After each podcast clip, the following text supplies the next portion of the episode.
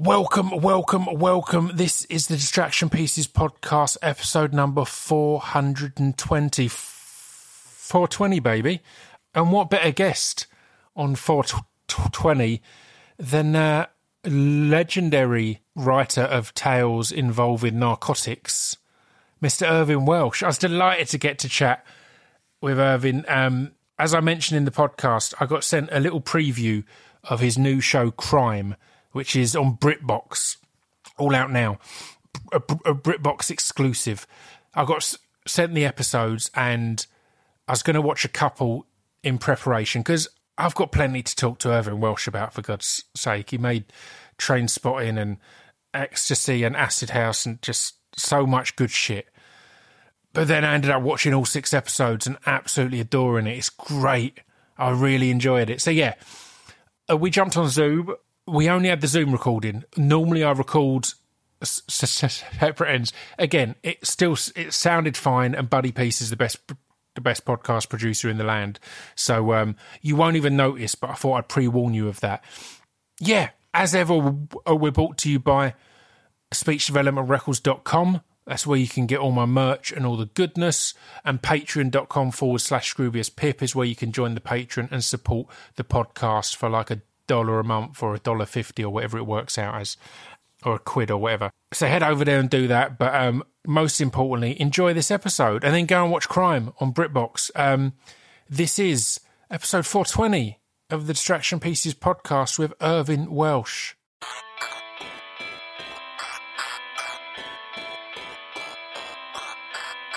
This piece of fiction is the intro to Distraction Pieces. This piece of fiction is the intro to Distraction Pieces.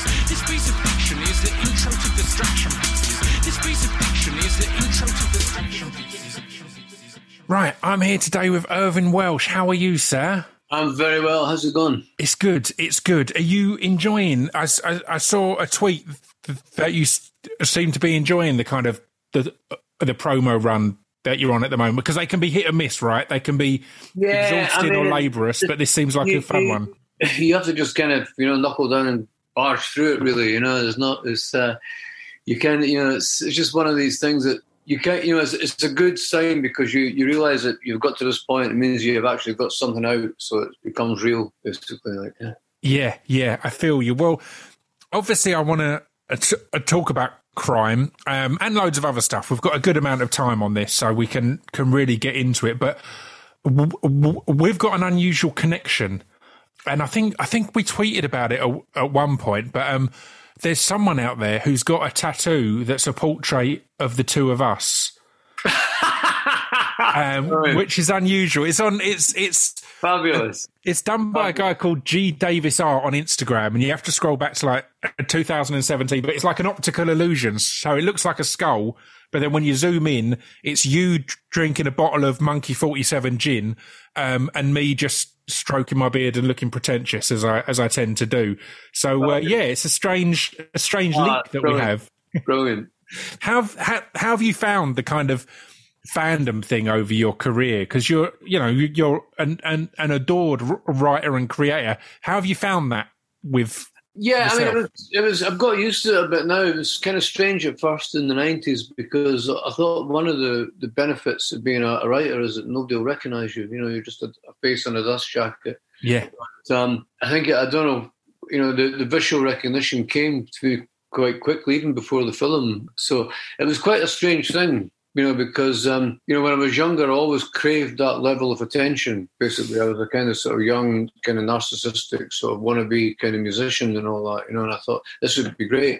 And then you know when it happened, you know, it happened when I was thirty instead of twenty. So it was like um, it was like oh fuck, I don't really want this anymore. You know, you know. So it's that kind of um, careful what you wish for thing. So I, I, found it a bit difficult at first because. Um, I was living quite a, a settled life, and I, I, didn't want to be um, to be kind of sort of uh, torn up and thrust into this kind of um, mad arena that fame and recognition are, you know. So, uh, but I tried to avoid it as much as I could, and then I got, you know, I, I kind of sort of dipped my toe in it occasionally. But the good thing is that, you know, if, uh, I've always been a working writer. I've always gone from one project to the next project, so yeah. I've never really had that much time to kind of bask in it. Yeah, well, I mean, Edinburgh is is the location for crime for, train spotting for a, a, a, a, lot of your work. Essentially, I love Edinburgh. Um, always have. I think it's it's such a beautiful city. I love the people of Edinburgh. I did the Fringe a few a good few years back, and my aunt came along who has lived in Edinburgh her whole life. Must have been over fifty at that point, and she came to see my show. had n- had never been to a single Edinburgh Fringe show, and that's what I love about the people of Edinburgh. they're, they're not interested in that nonsense. They were very much like my aunt and and all of her people. Like, yeah, this thing happens in August, which people think is Edinburgh and people think of as yeah. Edinburgh because they come at one time a year, but the real city is a, a different place yeah, altogether. I mean, most of the locals is always like, oh, I can't get served in a pub properly, or, you know, can't you know, uh, fucking buses are too, are too full and all this kind of nonsense. Yeah. Like, you know, so, so, yeah, you, you, you have a, you do have a, a sort of, and a, a, kind of ambivalent reaction to it. Like you know, it's, it's so, it's like I mean, it's it is a it's quite an amazing thing. All these kind of shows and events crammed into this kind of not not a massive metropolis, yeah. but you know, just crammed into this town really, like you know, um, and everywhere it's kind of being utilised. So it is you know, there is a, a, unique kind of buzz and vibe here. And I you know, I would say to, to anybody like it's something they should experience once, yeah. you know, at least. Uh, in the Life Edinburgh Festival. Um, but you do get blasé about it. I mean, uh, I remember like uh, when I was, uh, I don't remember this actually, but when I was a kid, my, mum kept a newspaper cutting and it had a picture of her and my Auntie Joyce. They were both kind of in the Botanic Gardens and me and my cousin Raymond were kind of both kind of like babies basically, not, you know, and they were chain smoking and uh, it had like kind of had a, the headline was "Outspoken Mum" in the evening news.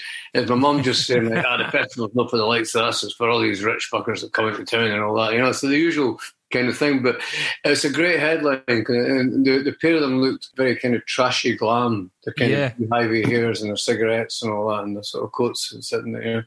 So I was massively proud of that. Um, kind of that uh, evening news sort of. It was right. It was like a, a big kind of a big headline kind of as well. Yeah, outspoken mum is a wonderful. Uh, mum, yeah. is, is as a character. yeah. I love that. So, so, so, what was it like growing up in Edinburgh? Because, as you say, you you the, you had a period of wanting to be a musician and being in bands and stuff, but a lot of places in the UK or anywhere outside of L- London, really, until more recent years, things like working in literature or the entertainment industry weren't necessarily pushed forward as viable options. So, what kind no. of kid were you to kind of think, here's what I want to do? Well, I mean, I think it was like, because um, I, I, grew up, you know, I was born in Leith and a kind of the, it was like this, the classic kind of tenement life, you know, by the, you know, in the, the dock area. Uh, and, um, everything was geared around kind of three things. There, there was the there was the docks, uh, there was the where my my family worked in, and there was a merchant navy, and there was Robb Caledon shipyards. So that was the kind of um, that was the sort of three main influences. And I was always drawn more as a kid. I was always drawn more to the the sailor the Seamen's like because they had, they had they had all the stories like you know yeah and they were you know when you as a kid when you listen to all the, the older guys you know they weren't old guys they were still, they were still quite young guys but you saw them as old guys when you were a kid and uh, they were they had all the interesting stories. It was like um, the shipyard workers was all about kind of violence. It was all about stabbing because they're all tools, you know, tool, you know, guys on tools and all that. So they had that mentality. The dockers were all about thieving, but the um, you know the the merchant seaman is all about traveling to exotic places and kind of meeting exotic women and all that and getting all the you know. So it just seemed to be a much more. It suited my kind of um, aesthetic kind of a lot more. So I listened to a lot of um, these tales then we moved down the estuaries. a lot of a lot of families did with you know what they called the slum clearance. They first moved us down to the prefabs in Pilton, and then the Maisonettes in Muirhouse. They were like you know they were, that was a kind of uh, I didn't think about it in this way then, but Muirhouse was a, a basically a, a, kind of uh, in Pilton were like factories. You know these schemes were like factory towns because it was like. Um, Parsons, Peebles, Ferranti's, uh, Bruce's, United Wire. Uh, they were they were basically there to service these industrial units that were these yeah. factories that were out there.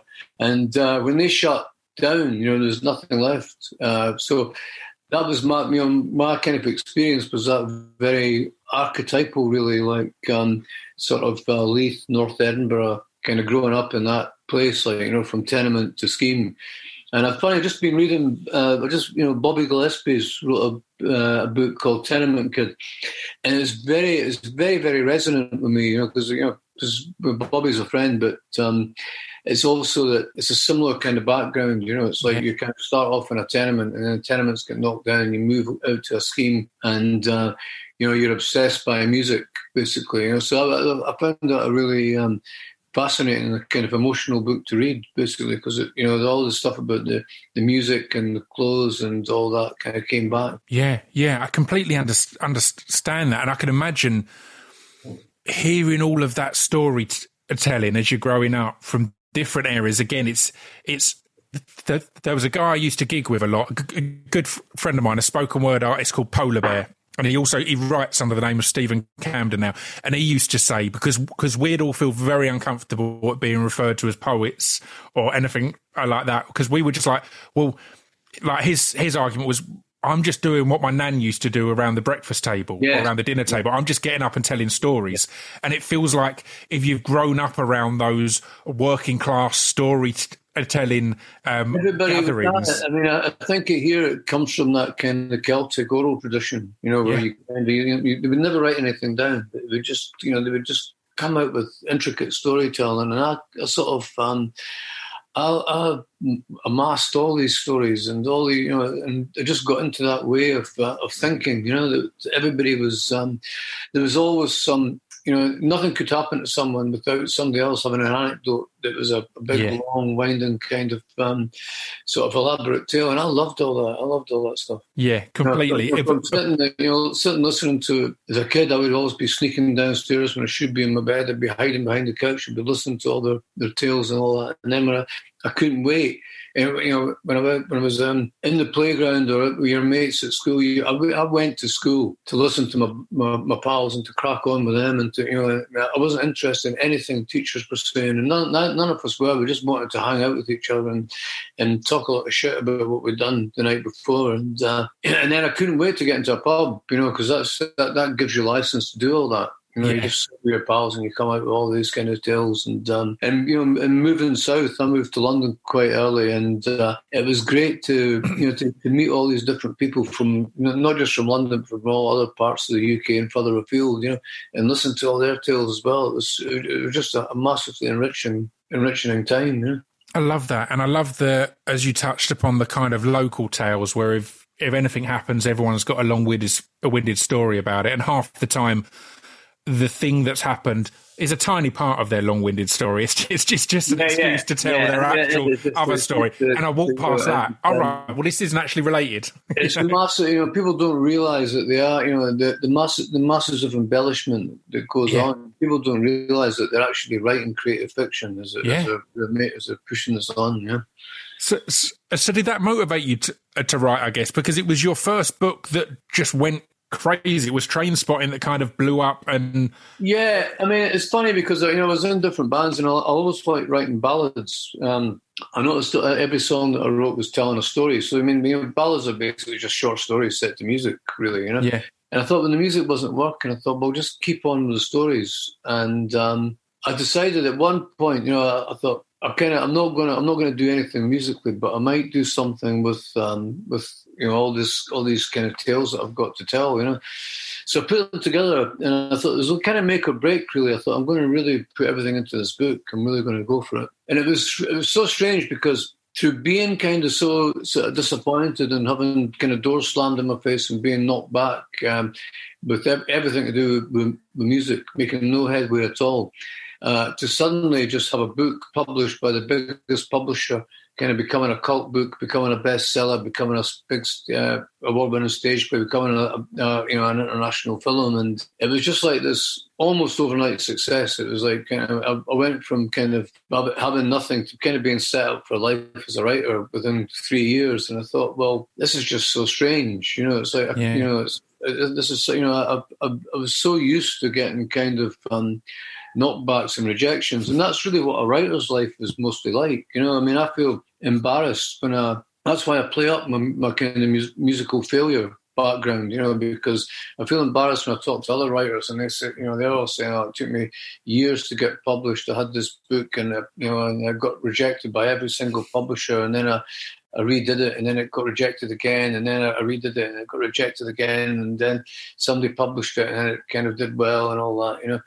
And for me, it was instant. You know, the, the success was instant. It's incredibly rare and atypical, and I'm embarrassed about it in a sense. Yeah. So I always kind of go on about how I've paid my dues through rejection, through other in other mediums. Yeah, I I, I, I love that, and it, it it it broke through and got its place on very much on your terms. I remember at the time all the talk about it being very much Sc- Scottish dialect and not watered down or changed at all.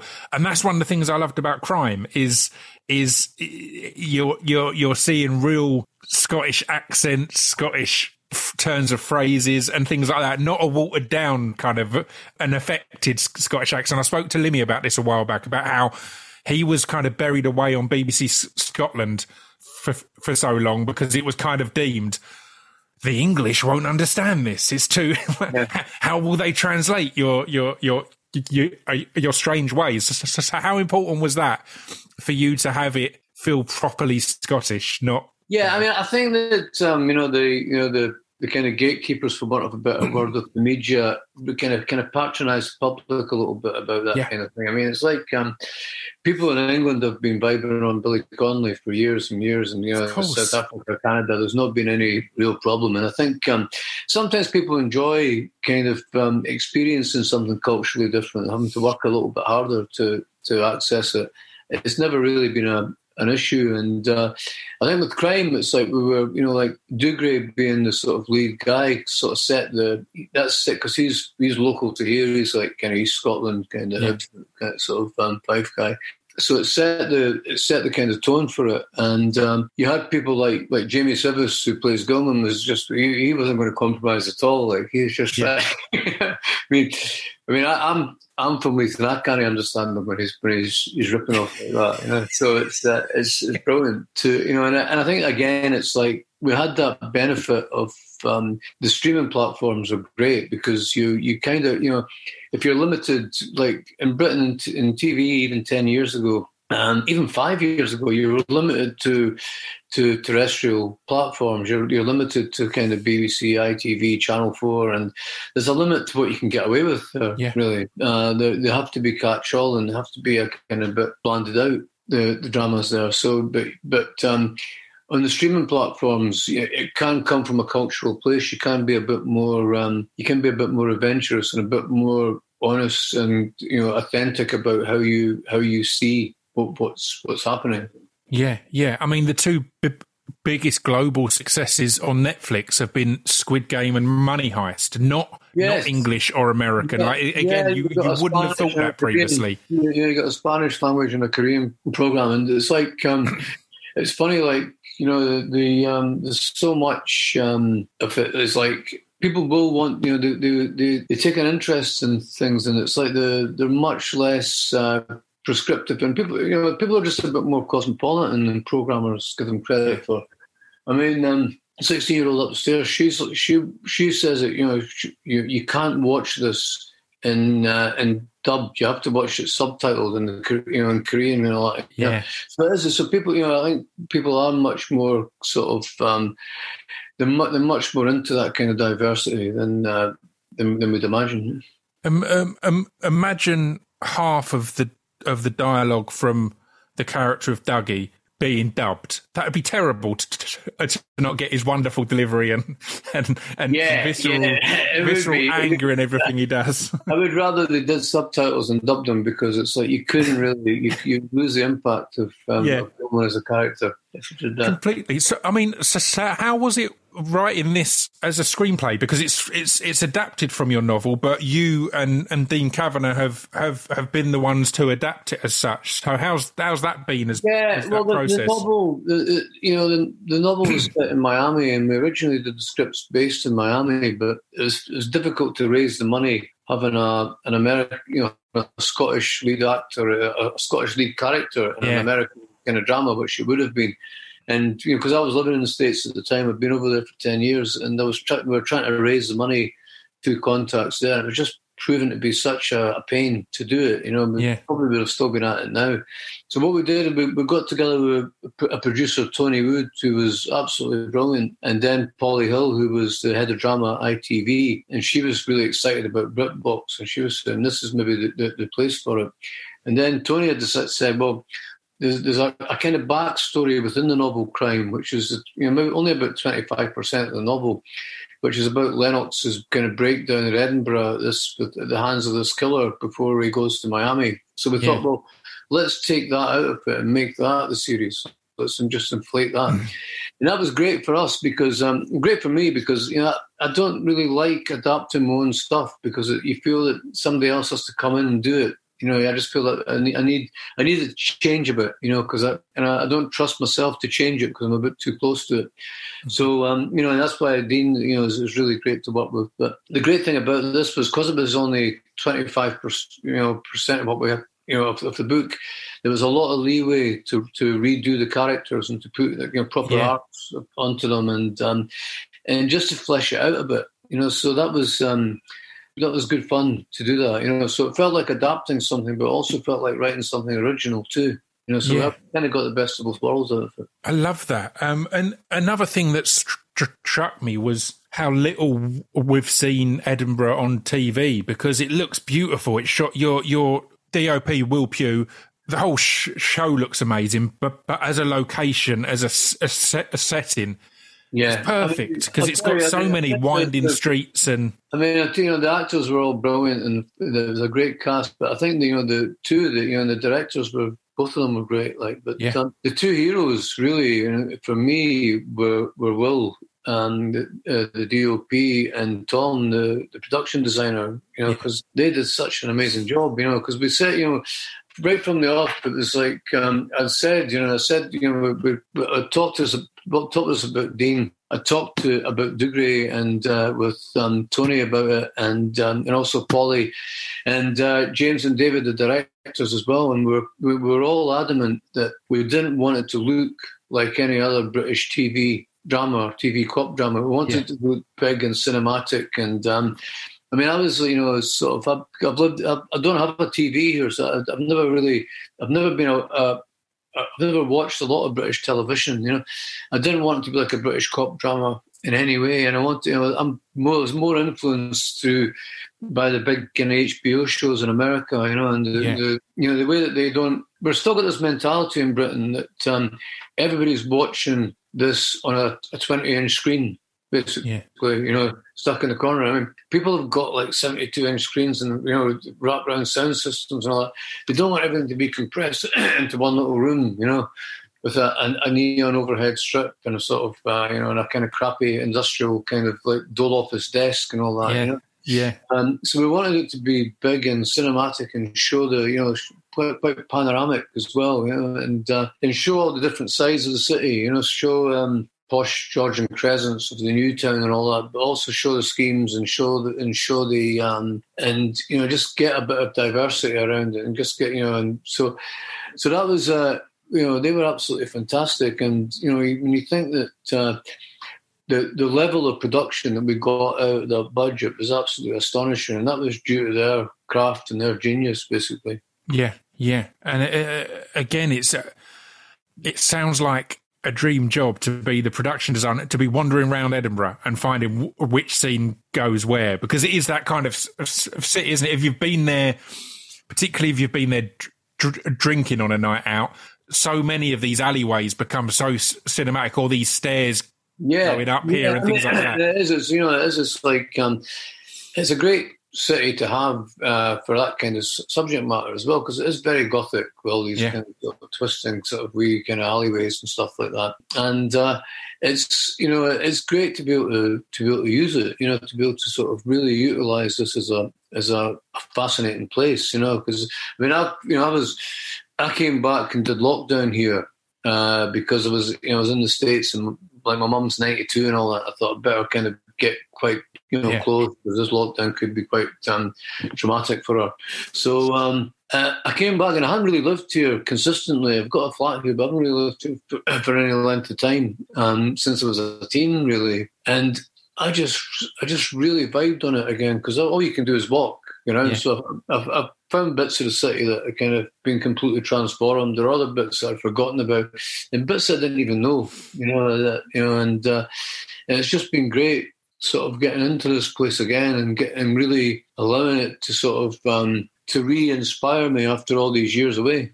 Yeah, yeah. Well, I mean, it's been I'd imagine it's been a hell of a, a, journey for you with obviously moving down to London and as you mentioned, M- Miami and everything that's happened in between. So we touched upon it earlier, a feeling of almost unworthiness that of, of how easy it happened for you. So how was it when that hit? Because that's also a lot to deal with, with the book and the film. And I was at uni at that time and Trainspotting as a book, as a film, the posters, those characters were a key part of the culture of our lives kind of thing. So as that being your first attempt and then everything that followed, how did that impact you and how did you you balance it, I guess? I realized quite quickly that when you write uh, a book or you write um, or you do a, a film or, uh, or, or a play or, or anything like that it's it's a kind of act of giving away. You know, you're mm-hmm. taking it out yourself and you're giving it to the world, and you can never be responsible for how it's kind of received. You know, so it's yeah. like you've, you've, let go of it. You know, and you've, you've kind of let go of it emotionally, and um,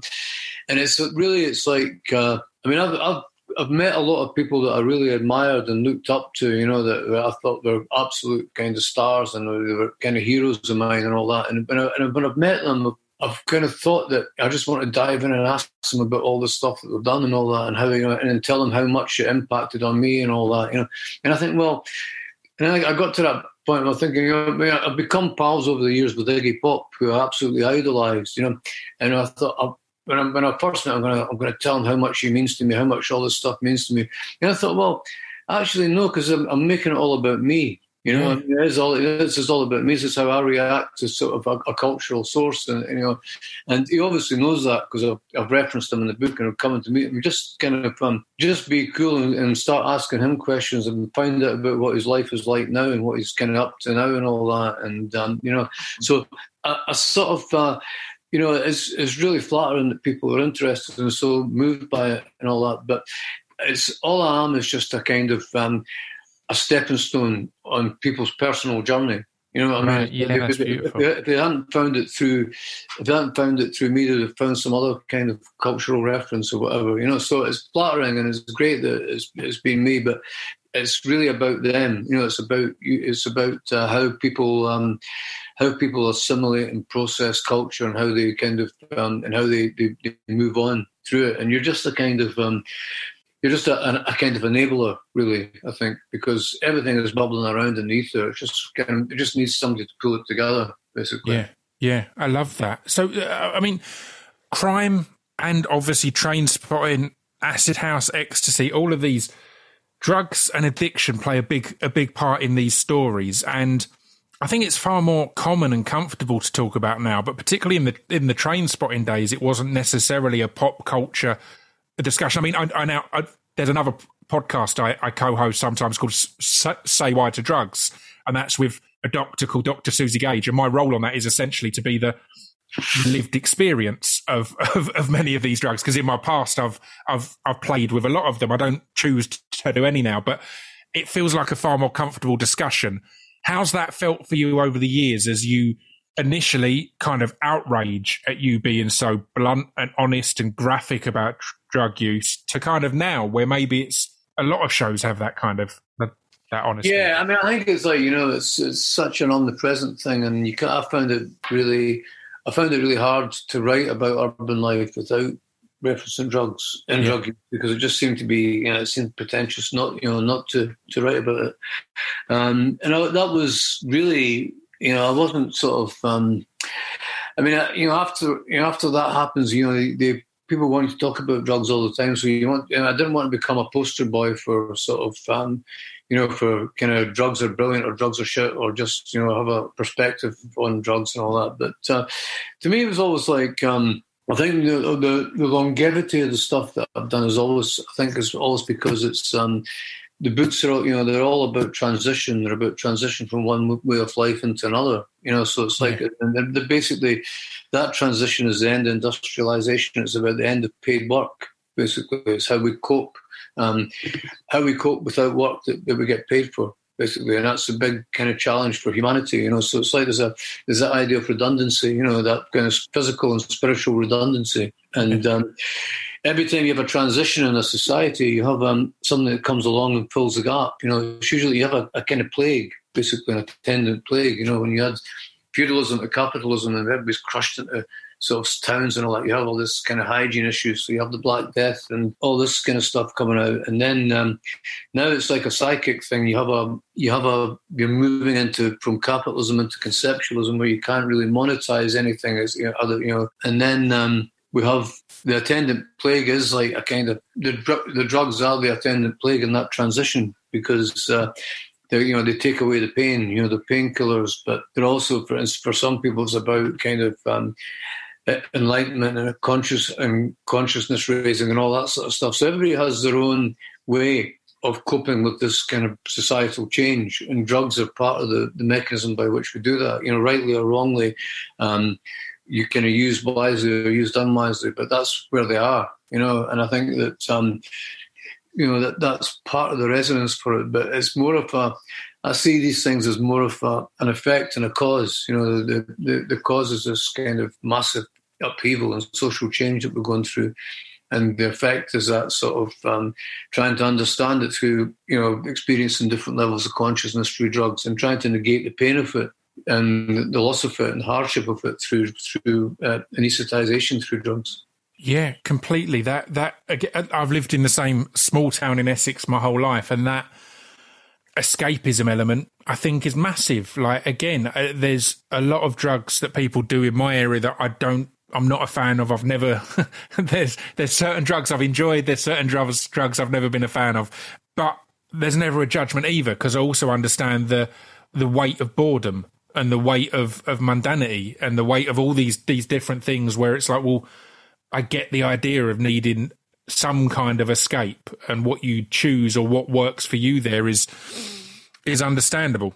Do you, do you feel growing up where you, you grew up and then tr- Trainspotting feeling like it was the first thing to tell the mainstream the, the stories of these streets and in, in, in your voice in in in the in the, the, the Scottish dialect did you feel a responsibility to keep telling the stories of those streets. But then did you also feel chained to them? Because obviously with things like crime, you you you did then move away from it and, and take it to Miami and things like that. What was your your relationship with the streets that that you were, were telling these stories on? I guess it's, it's something that um, I've kind of not been really kind of aware about until you until you kind of hang out with your pals and all that, and they they sort of um, they kind of expect you to be different in a lot of ways, you know. And I'll always, you know, if if a bunch of us get together, we'll you know we'll go down the Central Bar and Leith Walk and um, sit, sit around, uh, you know, sit around one of these big seats, about thirty of us,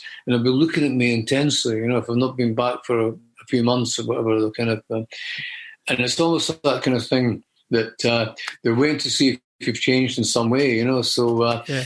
so what I do is I, I just, you know, especially coming back from the states, you know, I just play up to it. I say, I say, right, guys, I'm going to hit the restroom. They go, the fucking restroom, you can, you, you know. So you'll get, you'll get a kind of, it breaks the ice basically, and then you, you know, you you, you have a, a chat about it, and uh, you, you realize that. Um, you obviously have changed in the years and all that. And you know, it's like, and you, you're not, you're no, I'm no longer this man of the streets, and it'd be pretentious to kind of to say, you know, but you still, you still hang out with the same people and drink in the same pubs, and you still kind of have all your mates from the scheme and, and all that, you know. So I never ever, even when I moved, you know, no matter where I've moved to, I've never cut myself off from um, the people that I've grown up with. You know, it's like my probably my, my, two best pals are still my two oldest pals that I've known since I was six years old. You know, so I've kind of, you know, they, they, you can't really, when you have these kind of long term relationships, you can't really get too divorced from it because, you know, people, they, they know where the bodies are buried, like, you know, they know everything about you,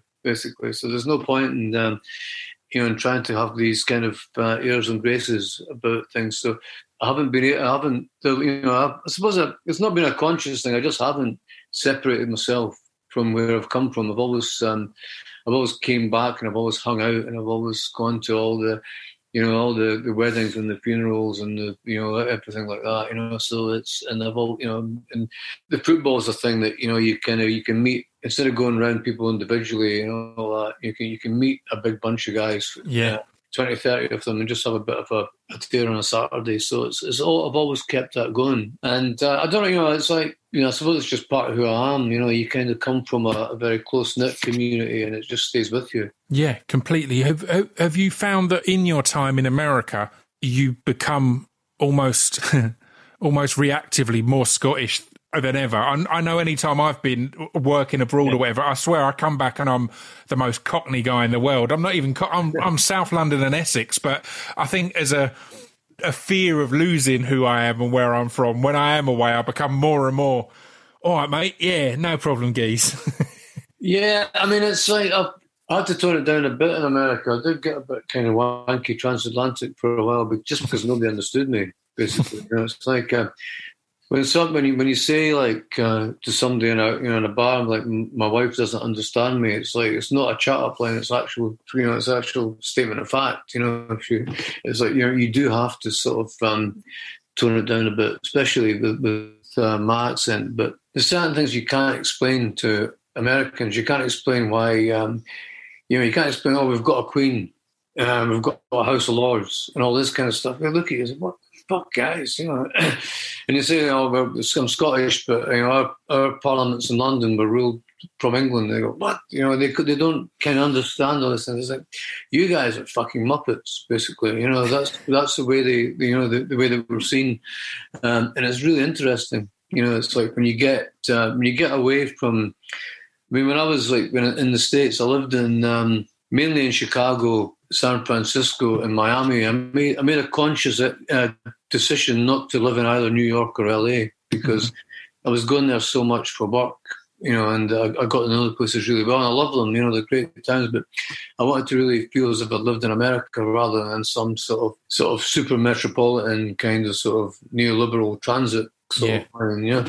Yeah, completely. It's it's it's an interesting one. I always remember Doug Stanhope coming to the UK just after Obama had got in and speaking about how he'd previously had to feel embarrassed about being an American under under under under Bush, like when he'd come to England. But but it was like, but of course, I knew you couldn't really judge me because you've got a king and a queen and, and yeah, yeah, princes and princesses and all this this Game of Thrones mystical nonsense. So yeah, it makes some some sense there. But I guess one of the ways to to keep connected and keep on top of these things is social media. And as much as I have my concerns and d- dislikes of social media, I'm a big fan of your approach to social media, the the gleeful vitriol uh, with which you dispense um, your your your views is a ray of neon light pollution in a in a increasingly gloomy cesspit. So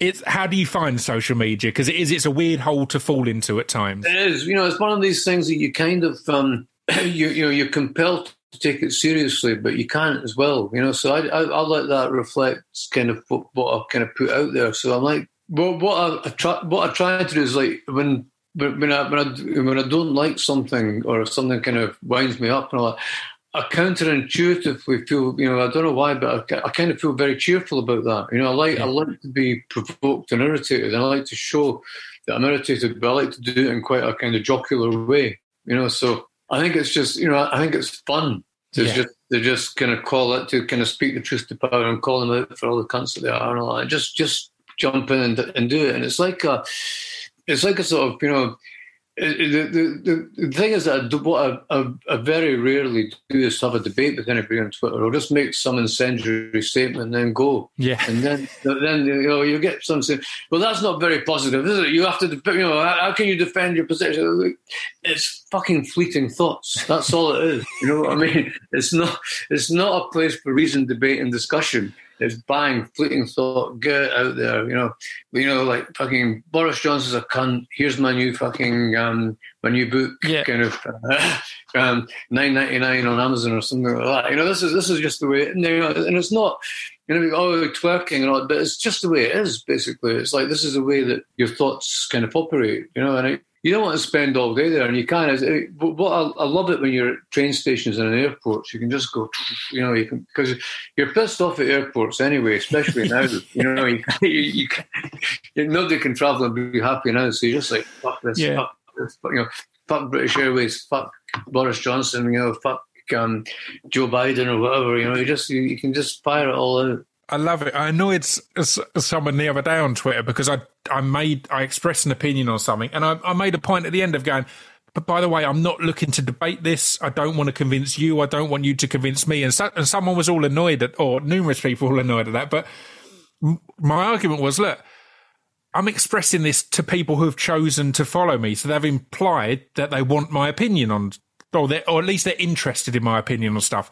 That doesn't mean I'm interested in the opinions of hundreds of thousands of strangers. So it's not yeah. kind of hypocritical and it's, I don't see it as an, an arrogance thing. It's like, oh, I've got an opinion on something, but equally, as you say, I don't want to spend all day on here hearing everyone's opinion on it. no, I've no. done, I've come to my conclusion. I'm slinging it out there and I'm walking off. yeah. No, yeah, fire it out. And it's like, you know, I mean, it's like kind of, um, I mean, I, there was one time that fairly recently that somebody had, had steamed in and said something, and it was like kind of, uh, and somebody just manifestly proved me wrong. Basically, it was just nonsense. You know, what I said was just a, you know, was a fleeting impulse, and it wasn't kind of, um, it wasn't thought through. It was nonsense, and, and uh, I just wrote, uh, I tweeted back, and I said like, um, fair enough. You know, you're, yeah, you're right enough. You know, I, I was kind of completely wrong with that. Like, uh, yeah. and it was just like this kind of you felt this whole um, you, you felt you made you know like everybody was so sort of nice about. Oh, that's really good of you. So, you know, it's like you know, it's like you kind of um, that the idea that you have to defend or be invested in this kind of this kind of sort of mad impulse that you've had, you know, it's you know, it's, it's, it's nonsense as well. You know, it's it is about thoughts basically. You know, it's about firing out a, a kind of fleeting thought. So yeah, it's, it's you know, and it's strange the way that each of these medium kind of dictate how you are. I mean, I'm all, I don't do Facebook. I'm only on Twitter and Instagram, and uh, you know, it's that kind of thing that if people sort of saw you on, you know, if people got an impression from you on Twitter, they'd think this guy's a total cunt. You know, and then if you saw you on Instagram, you know, this this guy is fucking wonderful. He's great. You know, it's, it's, the, medium. You know, it's like Twitter's just like nah, nah, nah, nah, nah, and Instagram is like, whoa, whoa, look at me, look at my wonderful life, I'm having fun. I couldn't relate more. That's that's yeah. yeah, that sums it up perfectly. Well, I'll I'll start to wrap things up as as you've given me a, a lot of your of of your morning already, but I kind of want to ask what's ahead? And normally that's a tough question for anyone in film or TV or writing because there's caveats around what you can and can't talk about. But I'm kind of interested in it more than ever here because, as you've said, the pandemic has brought you back to Edinburgh for the first time in, in or to live in Edinburgh for the first time in, in however many years. Has it changed anything? Has it changed what you want to write about, the stories you want to tell? Has it has it given you any any? Yeah, any I mean, the, I mean, it's a it's a sort of um, it's a you know it's a terrible thing to say and all that. I kind of feel, also feel kind of amazingly guilty about it because it's been so devastatingly horrible for so many people. But um, the pandemic's been fucking great for me. Like yeah. you know, it's just been it's like because it's um, I've had to isolate uh, for so long, and it's like that's what you need to do as a writer. You need to isolate, and I'm terrible at that. I'm always yeah. going out and disturbing people and and having fun and just like sort of um, playing around and looking to distract myself. And I couldn't do it in the pandemic. I just had to sit down and smash through it. So I've got a lot of stuff out the road that I've been planning to do for a long time and always been putting off. I never thought I would, I would actually finish. You know. So I've just been incredibly prolific, and uh, it's now I can, you know, I almost feel like uh, I can kick back, you know, because I've got so much stuff in the pipeline that's going to be coming out over the next few years. It gives me a space again, I think, now to. Because you always think, you know, you always think you're going to write something that's really brilliant, but you've not done it yet, you know, and that's how I feel that there's something that I really need to to do that I've not done yet. And I feel that I've got once I've done this and I've got stuff out, I'm going to have a good gestation period to think about something that I've not really done before. I want to do something completely different uh, yeah. and original. But uh, we've done I've done so much in this last couple of years. You know, I've written two novels. Um, one's coming out next year. I've obviously written this the screenplays for Crime with Dean uh, and got that filmed and out, and um, we're doing the. Um, I've kind of got my my kind of my techno double act with um, uh, my mate Steve McGuinness, and we've we've written the songs for the Trainspotting musical, which is starting Oh, to wow. In December. You know, we wrote, we wrote um, a bunch of original songs for it, and I've, you know, I've been writing. I'm writing this novella now with uh, with a, a novella with John King and Alan Warner, which we did a, a one previously. And you know, so like uh, my setup, myself and um, Carl Loben from DJ Magazine and, and Steve have set up a, a, a label, basically a, a record label. So we're going to start releasing stuff, bringing stuff out on that, you know, from you know different artists. And I've got a big slew of stuff in America as well that I'm getting back across in December to start to work on some of that stuff over there. So it's just been really, really busy for me, and it's been in a great way because I've not been distracted. You know. Yeah, I love it. I love it. Well, thank you very much for, for, for your time, man. It's been an absolute pleasure No, to chat and get into it. Thank you. And I said, uh, I, I, I adored crime. My plan originally was I got s- s- sent the preview links. I thought I'll watch one or two ahead of the chat because I only had a day or so. Binge the whole lot, just Yeah. start to finish. Absolutely adored it. So yeah, Fabulous. good work on that. And as said, thinking about how much f- f- fun you and or Deed must have had writing the character of, of, of Dougie was the one that stood, stood out for me as yeah, the, the I mean, fun it's- for the writer. Because I, I know Jamie who's playing him as a mate, and I thought I can really go to town and just kind of get Sives, kind of just be in Sives, basically. yeah, yeah, yeah. Well, thank you very much, man. It's been a pleasure. Thanks a lot, buddy.